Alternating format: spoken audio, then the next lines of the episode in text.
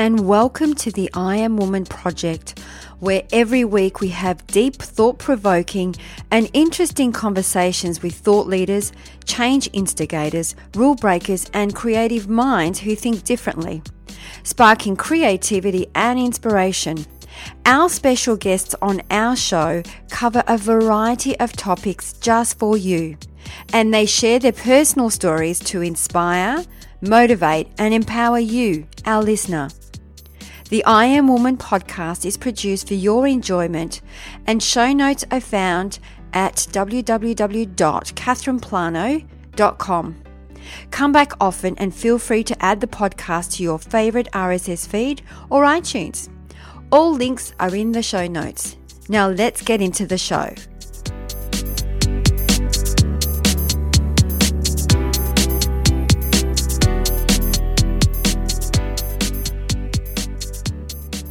What would you say if I could give you a chance to be mentored by the world's leading international thought leaders, authors, speakers, and change makers?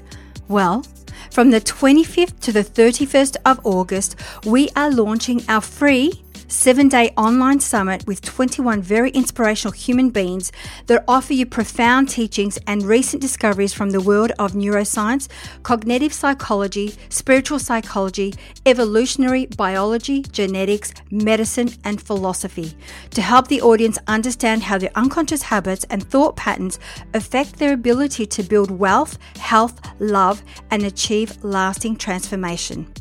To find out more, go to catherineplano.com forward slash summit. But wait, there is more.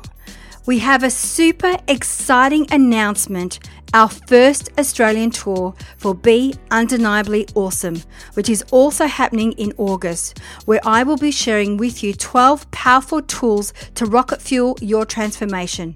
As you know, we are on a mission to empower the conscious people of this world, those who seek to learn, grow, understand, and become the very best version of themselves that they can be. Sometimes there is no next time and no second chances. Sometimes it's now or never. So, what are you waiting for? Don't give it another thought. Take action today and go to catherineplano.com forward slash tour. All links will be found in the show notes for dates and location.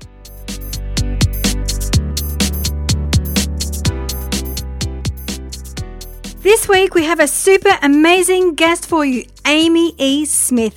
Amy is a certified and credentialed confidence coach, masterful speaker, and personal empowerment expert, owner and founder of Joy Junkie Enterprises. Amy uses her role as coach, writer, podcaster, and speaker to move individuals beyond limiting beliefs and sabotaging mindsets to a place of radical personal empowerment and self love.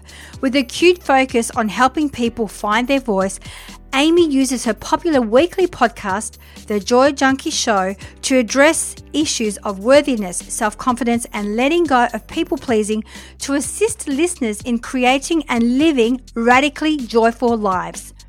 Co founder of the Self Love Revolution, Amy has been instrumental in aiding hundreds of women in stepping into the authentic power and craft lives they desire. She is highly sought after for her uncommon style of irreverence, wisdom, and humor, and has been a feature expert on Fox 5, San Diego, and Your Tango. It's now time to tune into this very inspirational human being. Enjoy.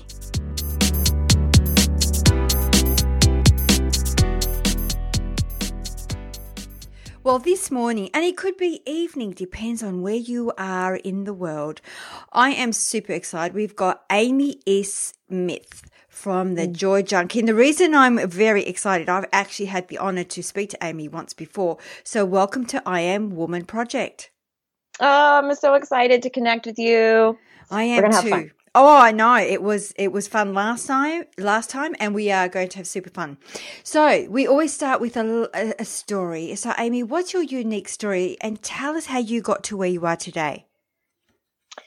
Wow, you know, I think probably one of the most formative experiences that I've had it, that has really shaped the work that I'm doing in the world now has to do with the the kind of the tragedy of losing my father in 07 so to give you to give you a little bit of a context i grew up in an extremely conservative uh, born again christian family and there was lots of religious dogma lots of guilt and fear and you know even now as i kind of look back there's there's elements that felt very cult like so i needless to say i've done a lot of work around my spirituality.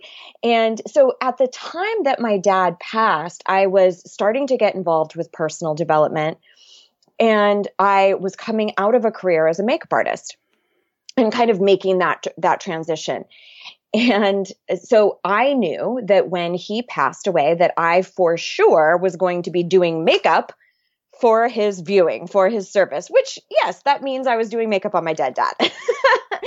so it was quite the intimate and really quite beautiful uh, connection and kind of a cathartic way to say goodbye.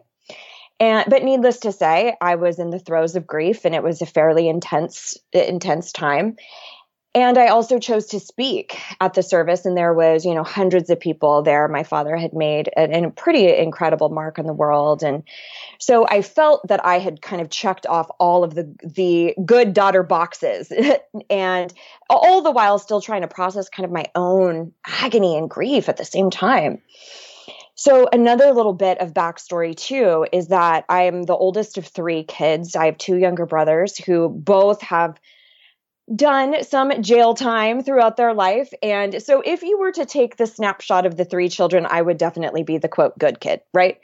And I felt like that was not really acknowledged much uh, with with my mom in particular, just because she was so devout, and it kind of didn't matter how awesome of a child you were if you weren't uh, kind of subscribing to the ideologies of the faith and things like that, then you just, it, it was like a wash.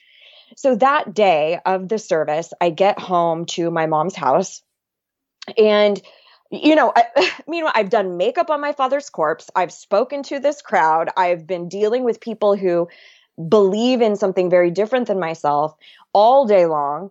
And she finds that the most opportune time to share with me that she feels as though her father, or, you know, my father and her had uh, failed at being parents. Failed because of how all of us had turned out and that we weren't quote walking with the lord. And in that moment i kind of was like fuck okay. You know i just didn't know. The only thing i could kind of muster was you probably shouldn't say that to a child. And she kind of said well that's just how i feel.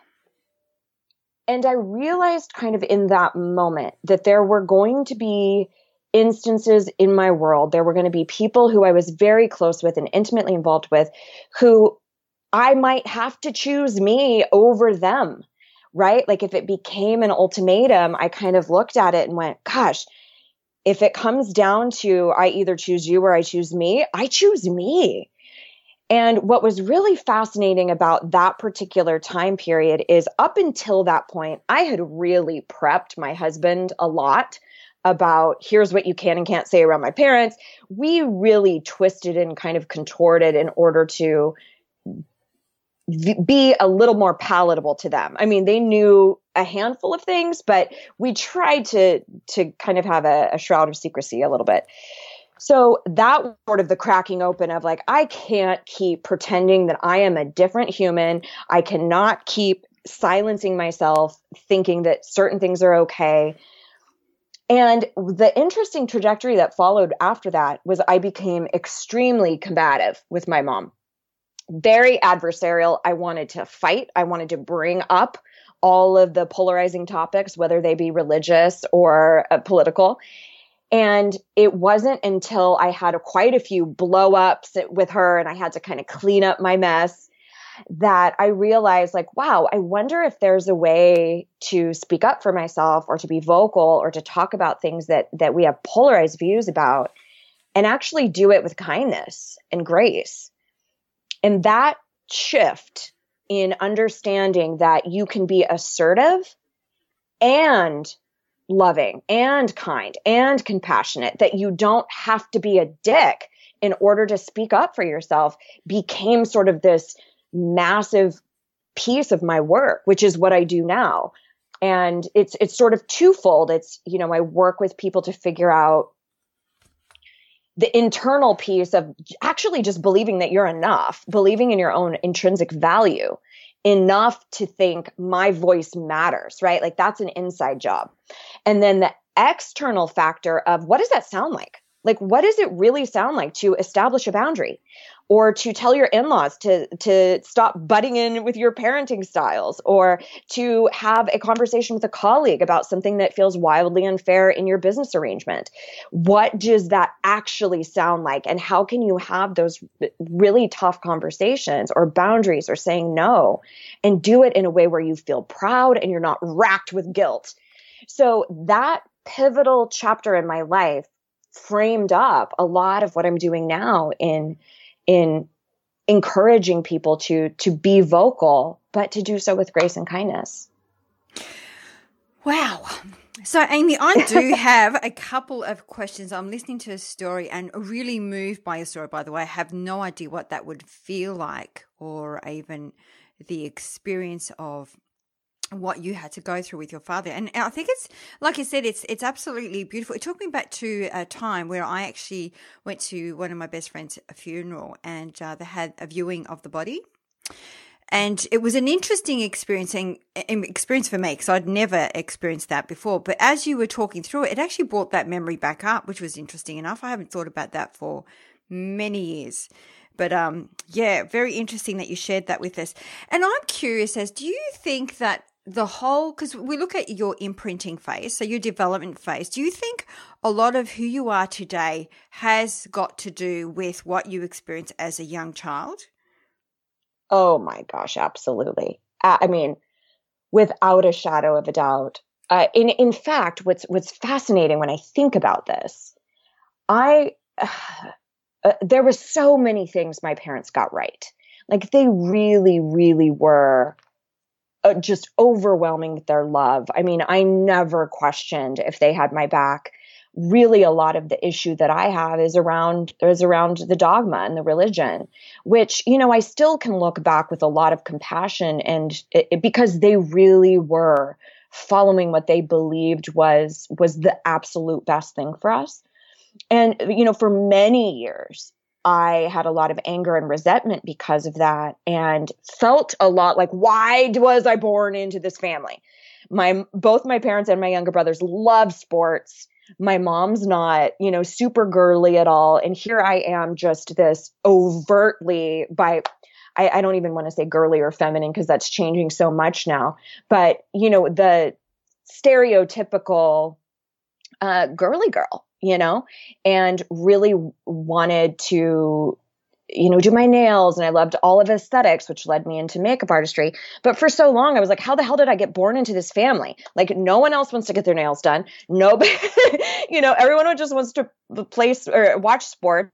And so for a long time, I thought, like, what the hell? Like, what the hell? And then as these sorts of things started to uncover uh, in sort of my my life's work and my purpose, I kind of went, oh, no wonder I had to go through that. No wonder I had to have an upbringing like that so that I learned what it meant to really be vocal and to speak up for yourself and do it in a really loving way. I mean, so much so that like I um, my mom is free to pray, you know, when she's around me, that's totally fine, but I choose to abstain. You know, there's certain things that I really just put a very firm line around uh, that has has kind of been the evolution of speaking up about this stuff. But absolutely, that was a huge piece, mm, and I'm grateful. I, yeah, because I look at how you were saying before. I choose. Uh, you choose yourself over them. And I think, wow, that's where did that confidence come from at a very young age? And obviously, there's it's it's a it's it's a you know it's something that probably occurred in your imprinting phase because it, you do have a lot of courage you know even a courage to speak up which i find hmm. is lacking mostly in women what are your thoughts around that Oh my gosh, yes. Uh, I I think that there's you know, so I I agree with you, and I think a lot of what what was useful to me is my parents never never shamed me for being vocal, for speaking out. In fact, my mom would always say, well, you never have to wonder what Amy's thinking, you know? But even that sort of a comment, I it was it was almost like um a badge of honor, like they weren't negative about it. They were just very strong, had a lot of strong opinions about right and wrong and, and things like that. But I I got into a lot of trouble because I was sort of that kid, you know. Um, in high school, we weren't allowed to wear ripped jeans because uh, I went to a Christian school, and so I would duct tape my jeans, and and I would ask the administration, like, "Do you think I look more like a Christian now? Do you think do you think God's on board now that I, my jeans are taped up?" You know, like just I really wanted to push the boundaries of all of the rules and the restrictions and such. I think by and large, I had a very different situation because my parents, especially my father, was very into emotions and fostered me feeling what I felt. Never, they never made me wrong for feeling my emotions, for being extremely hyperbolic and dramatic. In fact, they applauded it and they always said, You need to go into drama. You need to go into drama. But I think a majority of girls, majority of households, we the the the common theme is don't rock the boat, uh, sweep it under the rug. You don't want to open up a can of worms, right? Like we've all heard these phrases that basically mean shut the fuck up. And I think it's incredibly pervasive with women, more so with men. And the other narrative that happens, and I'm sure you see this a lot too, Catherine, is the idea that if I want to be successful in business, I must be uh, forthright and have no emotion. And that's how you get ahead is by being man like, whatever that means. Right.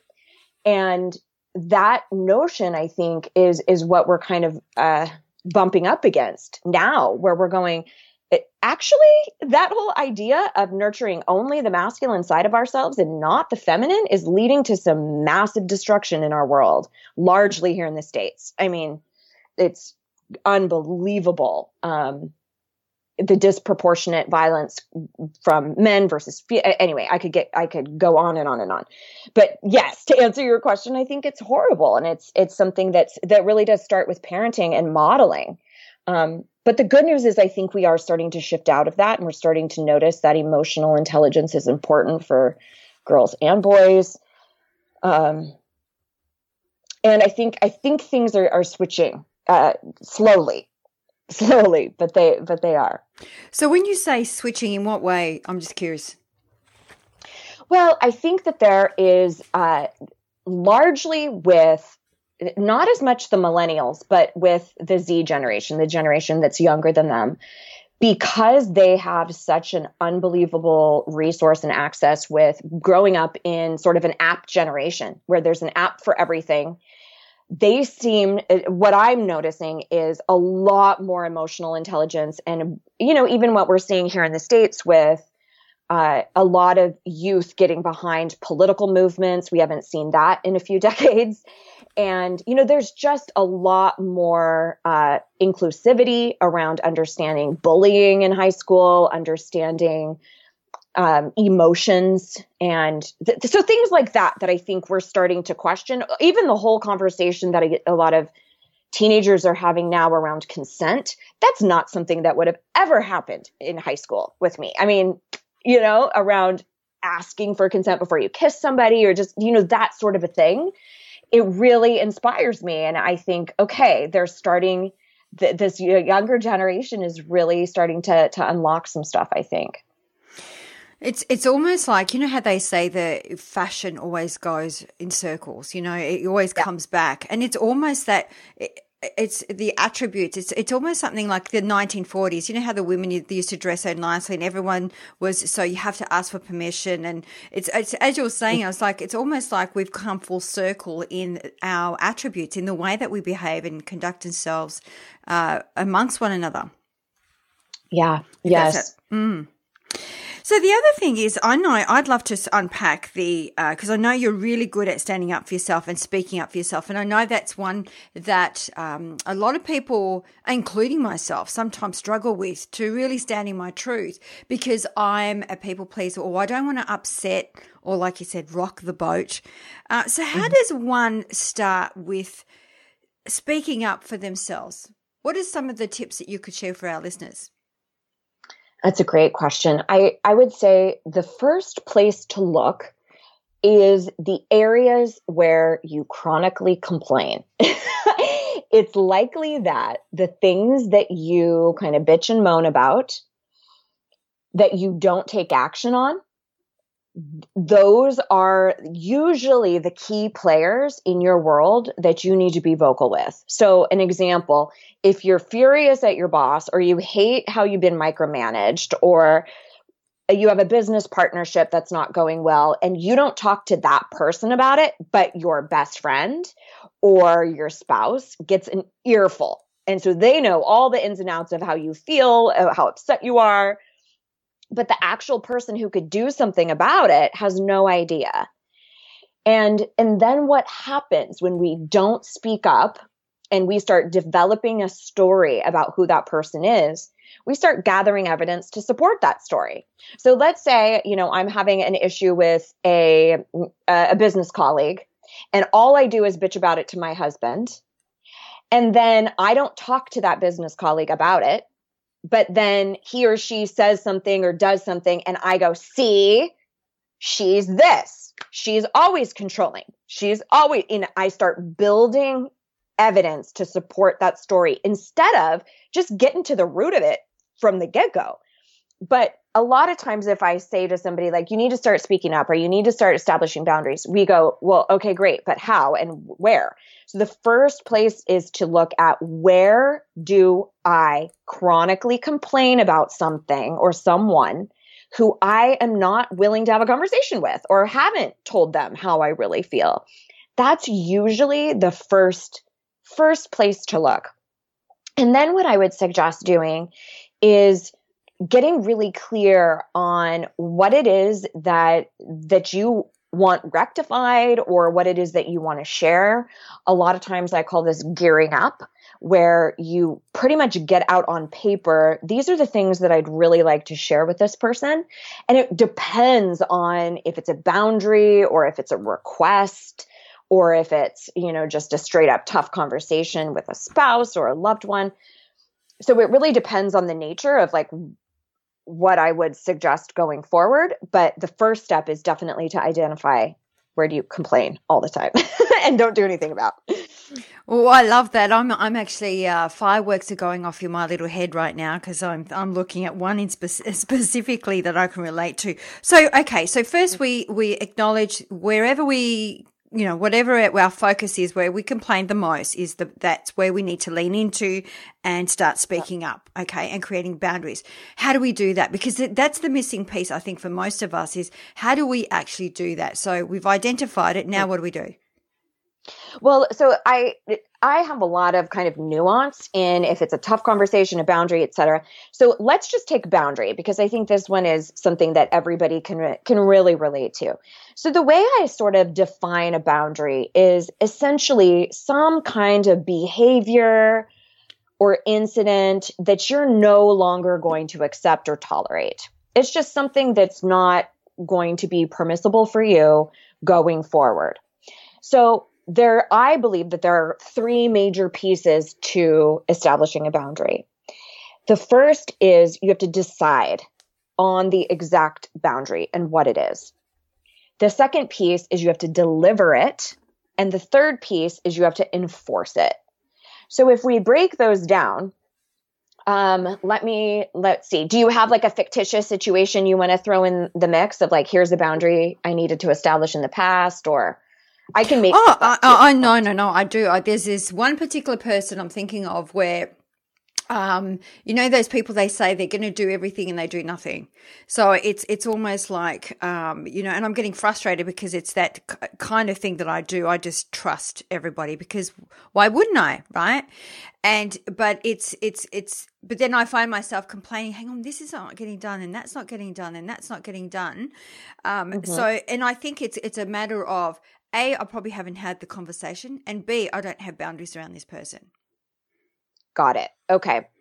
Perfect. So there are certain things that need to be followed through on that are not getting followed through on, and you need to either say this needs to happen, or we need to part ways, kind of thing. That's Is that right. what I'm hearing? That's it. Oh, yep. Perfect. Okay. So the first thing that I I suggest, and then I'll take you kind of through the decide, deliver, enforce. The first thing is that I I always request the time to talk. So instead of going to somebody and just saying, we need to talk, or I, I you know, we need to have a discussion. It it's usually happens in in romantic partnerships where we're that kind of demonstrative. We need to talk. And it can be really alarming for people. So if you can say something like, "Hey, uh, there's some stuff I'd really love to run by you. Do you have time next week, or do you have uh, maybe 30 minutes later on today, or um, I'd love to get your thoughts. I'd love to get your opinions, something I'd love to run by you, something like that. So it's a little more disarming. And then I would start uh, by owning your shit, owning your piece of the matter. And so your piece in the matter is just that you simply haven't said anything, right? Yep. And you you might not have expressed how much this bothers you or how mandatory it is that these things get done on time or that they're completed to, you know, a specific standard or whatnot. So if you can start off by just owning how you, how you've been feeling and how it's super unfair that this person probably has no idea. And so I would start off by saying something like, Hey, thank you so much for taking the time to talk. I wanted to kind of run a couple of things by you.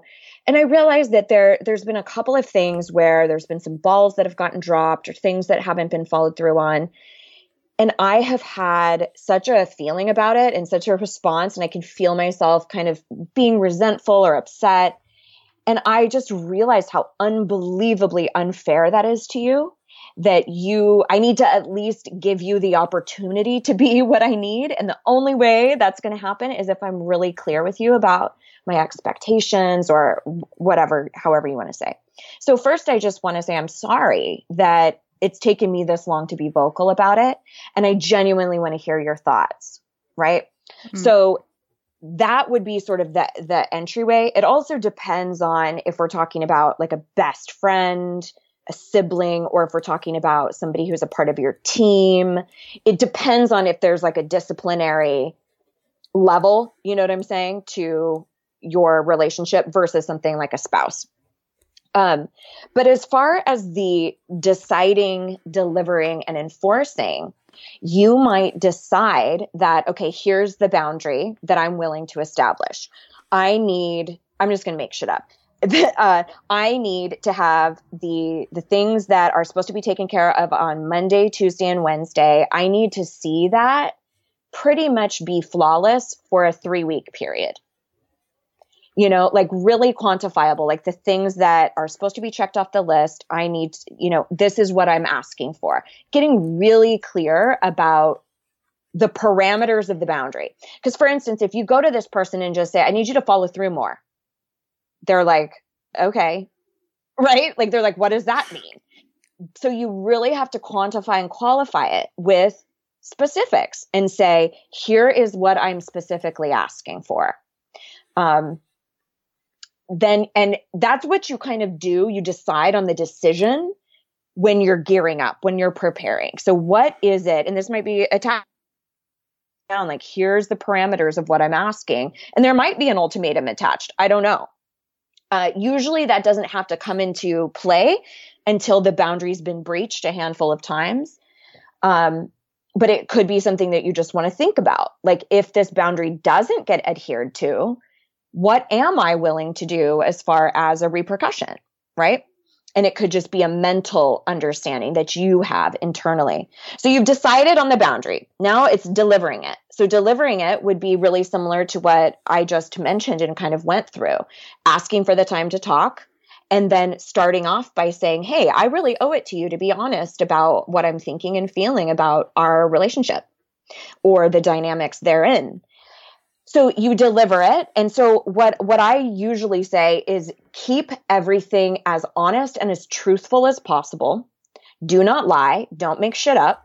Don't say, you know, that you've got to run if you really don't have to run. You know, you don't have to go. Uh, don't say it's not that big of a deal if it really is a big a deal. So you say exactly what you need to say, but you do it with grace and kindness. You do it with the utmost grace and kindness. So that's your delivery. And then uh, another little caveat there is I would always try to find a time. This is why I think it's important to ask for the time to talk. If you can find a time where both of you are in a good emotional place. So you know, a lot of times I'll say if it's a spouse coming home and they've just had a really horrendous day at work or they just had a fight with their boss or a friend or something like that, it's probably not the time to have a real intimate conversation. Same is true for business partners or anybody else. If they are in a heightened emotional state where they can't connect with you, it's best to table it and say, let's come back. Let's come back to this. No, I really want us both to kind of have our head in the game.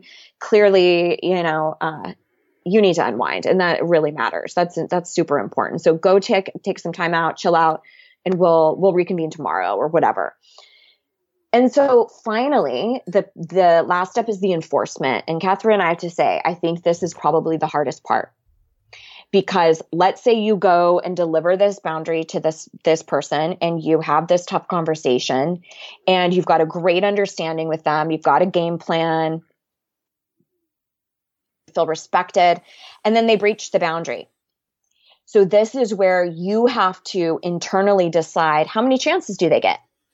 How many chances, how many times am I willing to restate the boundary? And so you might in your head go, okay, I've got, I'll give her three chances or I'll give him two chances or whatever it's going to be. So enforcing means reiterating. So you have to go back and say, hey, remember that, that conversation we had last week? I noticed that that this didn't get handled or this fell through the cracks again and I have to say again this is really imperative. So I hate to do like a three strikes situation but that might be where we're headed. So what's going on with you? How can I support you better? How can I be amazing for you? Whatever. And having an actual collaborative conversation. If it warrants one. Sometimes it doesn't warrant collaboration. It's like you need to stay out of my business, case closed, right? It sometimes it's done. Um, yeah, but yeah, so that's sort of the the process. Mm. It's um, decide, deliver, enforce. I love that. And I think it's, it's all about planning it, right? So you've got to sit down and really plan it. And I think also, as what I'm hearing as well, is that, you know, people can tell you that, you know, give you the lip service. They can tell you about all these things they can do. It's about, like you said, delivering it. But I think it's for me, it's like I just trust them and then I get frustrated when it doesn't get done. And I think it's, I've got to be more like, show me, uh, what you're capable of, and then I'll believe in you, kind of thing. So, you know, over the next three weeks, let's work through this. So, get to specifics. Mm, yes. I love that. I mean, you hear about it with in marriages where people are like, I want more romance. And it's like, well, what does that mean? Does that mean I want you to plan a date night every week or does that mean sex, initiate sex more? So you've got to be really, really specific about your request. Mm, so true, absolutely. So, Amy, what what advice would you give someone if they wanted to embark on a new life or career? Because we do have a lot of entrepreneurs that listen to this show. What would be one of your piece of advice for them? Oh, gosh, I've got I've got so many. I think I think for me, one of the biggest elements that changed everything as I approached my business was a real marriage between passion and strategy. When I first started, I was pretty much 99% passion. I was so excited. I wanted to just change the world. I was a heart centered entrepreneur, as they like to say. And I just wanted to see all this change happen. And I had zero strategy. I did not invest in any type of mentorship in the beginning, largely because I was 100% self-funded and had to keep the lights on. So there was there was either you know, either you eat or you don't kind of thing. And so I figured out that if I wanted a fancy website or if I wanted certain things, I was going to have to learn how to do it myself. So my beginning piece of I, I would say the good a good first five, six years, I didn't have a really good solid foundation even behind my business or my vision or here's the strategy, here's how people come into the system, here's you know, I had none of that. I was just like, "Oh, maybe I'll try selling a course. Oh, maybe maybe I'll start a podcast. Maybe I'll do this, you know." And there was really no strategy. So I I actually have a colleague of mine. Her name is Lisa Stedman, and she's amazing. And she has a quote around dream plus do. And so she's like, have the dream, have the passion, but you also have to do the work. You have to have the strategy. So for me, that was huge. And then there's a lot of people who have a shit ton of strategy, but they're not doing the things that they really, really want to do, right? They think, oh, it's more lucrative to work with this grouping of people. Like it's more lucrative to work with lawyers, but what I'm really passionate about is moms or like single moms, something like that. You have to follow where that passion is and find a strategy that will actually support making that passion lucrative. That's what I would say that would have changed everything for me starting out. So because I know there's lots of businesses and entrepreneurs sometimes, you know, when I speak to them, they haven't even put a strategy together or like a business plan, like you said, you, you mm-hmm. explained before. Um, but then they find themselves two years, three years down the track, they're still stuck. So you're saying for those entrepreneurs and business owners out there to really mm. have a strategy first before you dive into your business. I would say it, it, and when I say strategy, I mean like a very definitive model a business model. Like, here's how I get clients, or here's how I get students. They come through this medium. Here's how I make this money. Here's my revenue goal. You know, I, I didn't even have a marketing calendar. I didn't have like, oh, quarter one, I want to make this much money. Nothing like that. I couldn't tell you my customer avatar, like who my ideal person was. I was just like, everybody.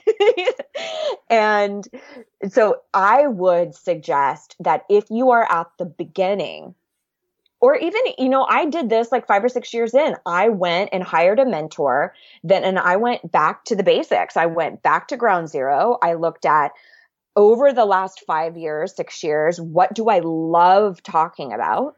And what do I love coaching on? And what am I really skilled at? And then also looking at what do people come to me for? So I was able to kind of look back through years of kind of throwing things at the wall to see what stuck.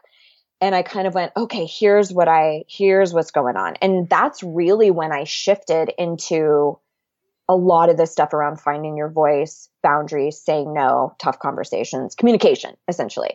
So that's when that really shifted for me. So if you are two, three years in, find somebody that helps you figure out a, a model for your business or, you know, uh, a specific plan to put in place that is in alignment with how you operate. I think, you know, there's plenty of teachers out there. I think it's just about finding the one that you resonate with and it kind of speaks your language.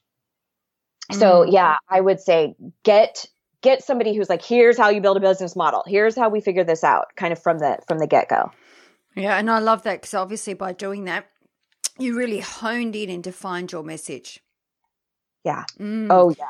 So, Amy, we always love to ask our women of inspiration about pain points. I believe that everyone has pain points. You've been very successful at what you do. Do you ever experience pain points? And if you do, what is your way or ways to, uh, you know, smash them out of the park kind of thing or walk through them? Oh, goodness. Yeah, well, of course, the answer is yes, I do. That's the definite answer is yes, I have pain points for sure. And and I think for many of us, they ebb and flow throughout our life. Uh, I used to have extreme negative self talk around my physicality and my my image. Um, I was extremely acneic in high school and just was ashamed of my skin.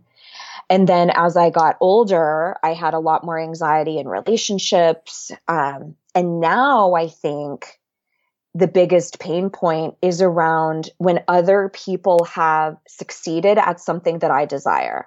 So when somebody has a book launch and I am working on my book right now, you know, and I'm like, oh my gosh, I want that. I really desire that. And I think the way in which I, I kind of walk through those waters now is I remember that that success has nothing to do with me.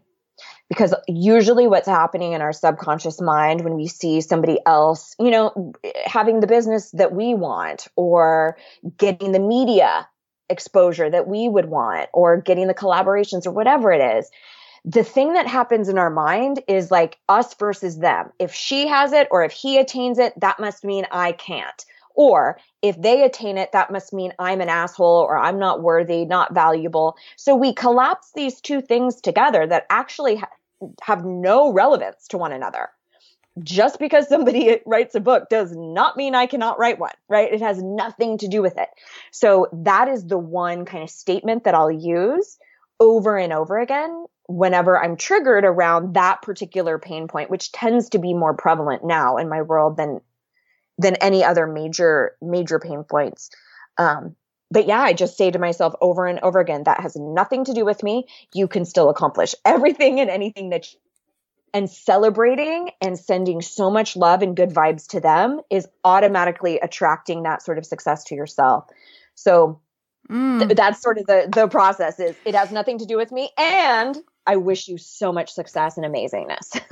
I love that, and you know, I think that's one of those things. Uh, it's it's common in all of us, and I know that sometimes it stops people in their tracks because they compare themselves with other businesses, or uh, you know, especially on social media they look at it and they look how happy and how successful and and it just keeps them stuck and i think that's probably one of the reasons people probably don't succeed as much as um, they would like to because they just seek external rather than seek within. What are your thoughts around that? Oh, absolutely. It's it really is what we choose to focus on. So, you know, one of the simplest remedies to that, everybody paying attention right now. Okay. Unfollow, unsubscribe. like anybody like because uh, here, here's the tendency and i don't know if you're like this catherine but i certainly was where i subscribed to everybody's list. I wanted to see what everybody was doing and i followed everybody on instagram and so then on my downtime i'd be scrolling through instagram getting triggered nonstop. Is it their fault? No of course not. But it's kind of like if if i'm trying to stop drinking let's not go to the bar and just be like, well, I'll just, I'm just going to sit here. No, you don't have to make your job harder. So you can very easily go, okay, I, I know that if I'm following all of these accounts on Instagram or Facebook, or if I'm subscribing to all of these newsletters, that I am making my job so much harder. So let me just unsubscribe. And it doesn't mean you can't start following later, right? It's just, okay, let me eliminate some of the things that are making my job really hard right now and just release it with love. And because I think sometimes when we hoard all of those newsletters, it's from a place of lack and scarcity and comparison, compare and despair, instead of genuine inspiration or empowerment or like really cheering one another on. And if that's the case, amazing. But if those things are massively triggered for you, go on a go on a little elimination diet with mm. the media. I love that. Absolutely. And I just did that not that recently. Um, I should say not that long ago. I actually unsubscribed to a lot of just because I was sick of getting all this stuff in inbox and I never read it anyway. So I have been doing that slowly with a lot of my newsletters. And and and I like the way that you say release it with love. Yeah. That's important. So, Amy, as we wrap up the show, we always love to ask our woman of inspiration to pick one word that best describes her personal brand. What would be that one word for you? Oh, gosh, two two of them popped up, but um, I think authentic would be one. Um, you you I, am not following directions. I should just stick with one. Um, authentic is. It, that's one thing that I have prided myself on from the very beginning is that if you know, if you and I were to meet each other, you know, at a kickboxing class, I you, it would be the same exact Amy as meeting me in a sort of this business situation. So I, to me, it's incredibly important. One of the reasons why I fell in love with the, the modality of coaching was that I got to be unapologetically me, and I got to be a life coach who was obsessed with you know, brain science and the subconscious mind. And I could love whiskey and red lipstick and cussing like a sailor. So I feel like there's room to, to embody all of who we are. And, and that really is probably one of the most liberating things for me. So I'm, I'm going to go with I'm going to go with authentic. Mm, I love that. And the other thing that we love to ask our women of inspiration as we wrap up is to leave three shiny golden nuggets for our listeners. So, what would be those three shiny golden nuggets that you would like to leave for our listeners today? Ooh, okay. So, first one is sort of a mantra. And it's a statement that I use that really helps me around speaking up. So it is, I am responsible for my intention, not my reception. I am responsible for my intention, not my reception. As we were talking about earlier, when you have a tough conversation or a boundary, people can receive that all over the place. Sometimes they're indifferent, apathetic, don't give a shit. Sometimes they're angry, and sometimes they're they're warmly receive it. So we can't control all of that all we control can control is how we're behaving, how we're showing up, how we're uh, conveying that information. So I would say start playing around with this as a mantra. I am responsible for my intention, not my reception. The second thing is I want to kind of circle back to what we talked about earlier and I want to challenge everybody to actually take take an inventory. Take an inventory of anything that you might complain about that you're not taking action on. That is the place for you to start speaking up, right? And that is, I don't necessarily expect you to have this flawless uh, conversation, but I really do think just being aware of like, ooh, yeah, this is an area where I need to start speaking up, right? And then uh, let's see. Third one is yeah let's take it let's take it to the business and let's say let's go back to the uh, strategy and passion and just take a quick little snapshot of your business and am i equal parts passion and strategy and if so, awesome. What am I doing to nurture that? And if not, where do I need to start placing a little attention? Do I need to hire somebody to help me with strategy? Do I need to spend a little bit more time uh, on a vision board, dreaming about where I want to take my business and what I'm passionate about? So, really starting to look at sort of that balance between strategy and, and passion. So, those are my three. Oh, I love all three. And I love that little mantra that you shared. I am responsible for my intention, not my reception. I love that. Thank you so very much for those three shiny golden nuggets. So, Amy, for our listeners, where's the best place to find you? So, my corner of the internet is thejoyjunkie.com. And junkie is just spelled J U N K I E. And that's sort of where you can find all freebies that I have. I, I too have a podcast that I've been doing for about six years with my my lovely sidekick, who happens to be my husband. And uh, the, I I hang out mostly on Instagram as far as social media is concerned. And you can find links and all of that stuff all on my website at thejoyjunkie.com. And yeah, I'd be honored to have anybody come hang out. So we'll have all those links on the show notes, and I can see also you've got some free ebooks and um, also where you uh, have your little mini blogs as well. So we'll have all of that available. Thank you so much once again for coming on the show and sharing your wealth of wisdom. I've got RSI in my right hand from writing, I think, about five pages of notes. So thank you so very much. It's always an honor and a pleasure to have you. You're awesome. Thank you. Oh, you are most welcome.